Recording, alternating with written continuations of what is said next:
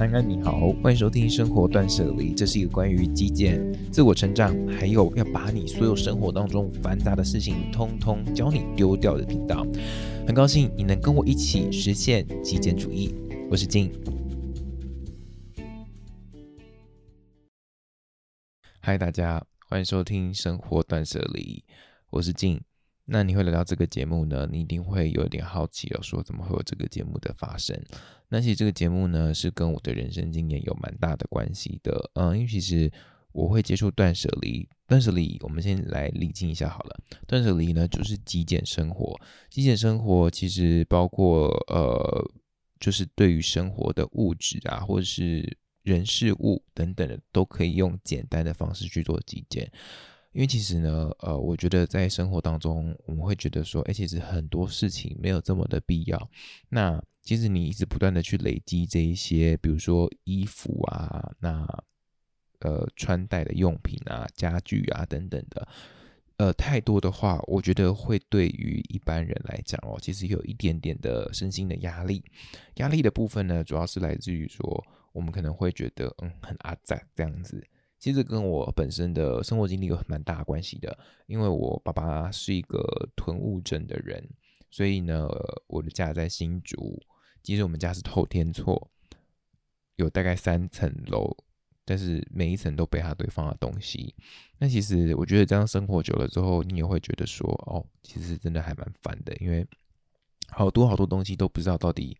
要拿来干嘛。因为你知道，长辈们总是有一种很节俭的心态，就是这个东西可以用就把它留着。但其实呢，你过了一年、两年、三年，甚至十年，我们家房子已经二十多年，但是有些东西是完全没有在使用的，你就觉得说，嗯，那其实如果这个空间，呃，去做更多的利用，或者是说，呃，租给别人等等的，其实有更好的利用的方式哦。那搬离家乡之后，我搬来到台北之后，其实我会呃渐渐的断断舍离非常多东西。其实一开始我不知道这个叫断舍离，我是等到呃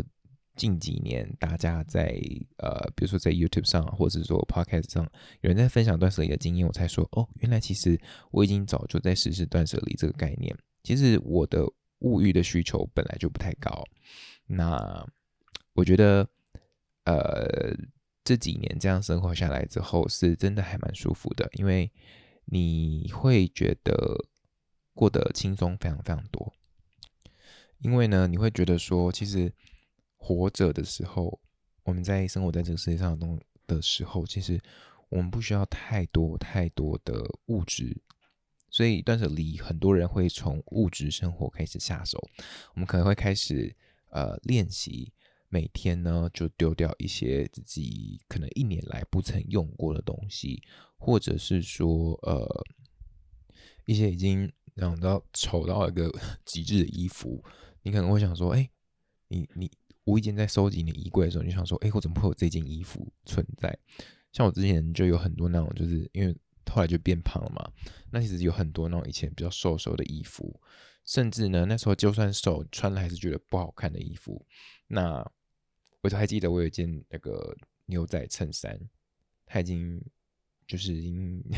皱到像菜包一样了，但是我还是把它放的好好的，就在我断舍离之前。那其实我我拿出来，后来呢，就是我在做断舍离过程，我拿出来的时候，我发现，哦靠，竟然有一件这样子的衣服。然后我穿上去的时候，其实我其实现在的身材算是 OK 中等，但是还是会觉得，嗯，还是不太适合我诶。所以。我觉得在这样子呃清除这么多杂物的过程当中，你也会觉得自己的心灵有点达到释放的感觉，因为你会觉得说，我们看到的，甚至我们感受到的生活当中，是一个很干净的环境。那进阶的，你也会影响到自己的心灵比较平静。同时呢，呃，我觉得这样的过程当中，你也可以省下更多的钱，因为。你就不用买衣服嘛，因为其实很多快时尚的东西，在快时尚就是指，比如像是呃一般的大家看到的 Uniqlo 啊、Net 啊，或者是 Zara 这些品牌，它没有不好，但是它是根据每季都会有更新的衣服出现。那其实我们真的需要这些衣服吗？现在美国呢，就有一个。YouTuber，他叫玛利亚，真的玛利亚，这我我在网络上看到的。那其实他一个月呢都穿同一件洋装，一件黑色洋装。那只是他可能每天会呃做一点不同搭配，比如说加一些珍珠项链啊，或者是说有一些首饰啊等等的。但是他周遭人根本没有发现，他这一个月都穿这一件洋装。所以其实我我觉得呃，我们其实也不会。反过来讲啦，我觉得我们也不会太在意旁边的同事，比如说淑珍啊，或者是或者是疑心、心仪之类的，应该不会在意他到底穿什么衣服，因为其实 没有很重要。但是相对于来讲，所以你自己穿的衣服，我觉得如果你保有一定的搭配的话，其实大家都不会这么在意，因为毕竟大家是来做事的，你又不是穿着 Prada 耳膜在里面上班。所以你想想看哦，如果你把这一些买衣服的钱省下来的话，呃，你可以拥有更多的钱，同时呢，你可以确保你买的衣服的品质是好的。比如说，像今天我宁愿买呃十件，我我我不讲，比如说某个杂牌，它叫呃 KY，叫 K KY whatever。可能你买 KY 的十件衣服，但是呢，你这十件衣服你就可以买一件阿玛尼好看的衣服，而且可以穿很久。其实这也是极简的一部分，因为你会知道说，哦，这个东西不是你真正呃需要这么多款式的衣服。那